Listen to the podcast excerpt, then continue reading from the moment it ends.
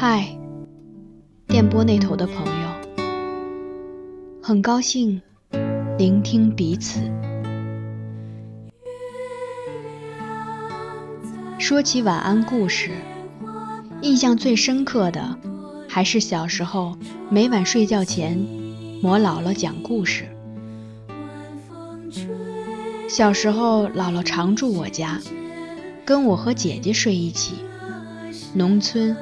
火炕，每天晚上一躺进被窝，就像剑顶在了弦上。只要姥姥躺下，立马启动魔姥姥攻势，势必要姥姥开口讲故事才罢休。那时候小，不认字，睡前故事都是姥姥讲的古迹。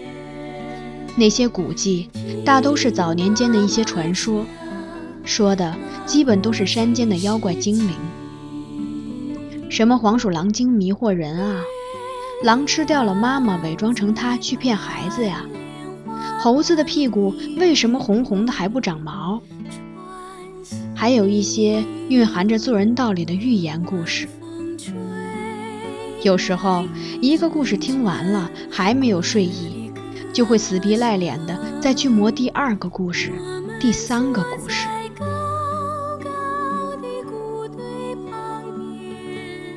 我五六岁的时候，姥姥已经七十多岁了，但身体很硬朗，也不糊涂。听妈妈说，太姥爷家以前很富裕。我想，姥姥应该也算是个大户人家的小姐吧。尝过一阵足，读过一年私塾，因为打小没了娘，所以太姥爷自是百般宠爱。直到后来嫁给了姥爷，才开始了艰辛的生活。也许是小时候念过私塾，姥姥一直都有读书的习惯。日常没什么事儿，除了看电视里唱京剧，就是戴上花镜看书。我想，我之所以能听到那么多故事，有一半的原因。也是因为姥姥爱看书吧。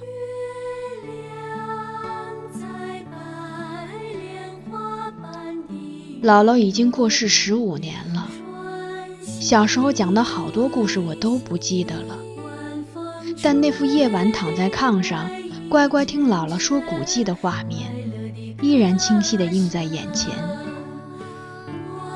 那些故事有魔力，不听怎么都睡不着觉。至于那些姥姥不在我家住的日子，我不知道自己每晚是如何入睡的了。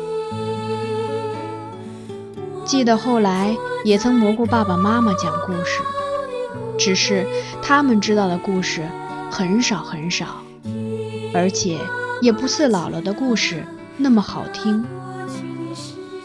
再后来渐渐大了，也就不再想听故事了。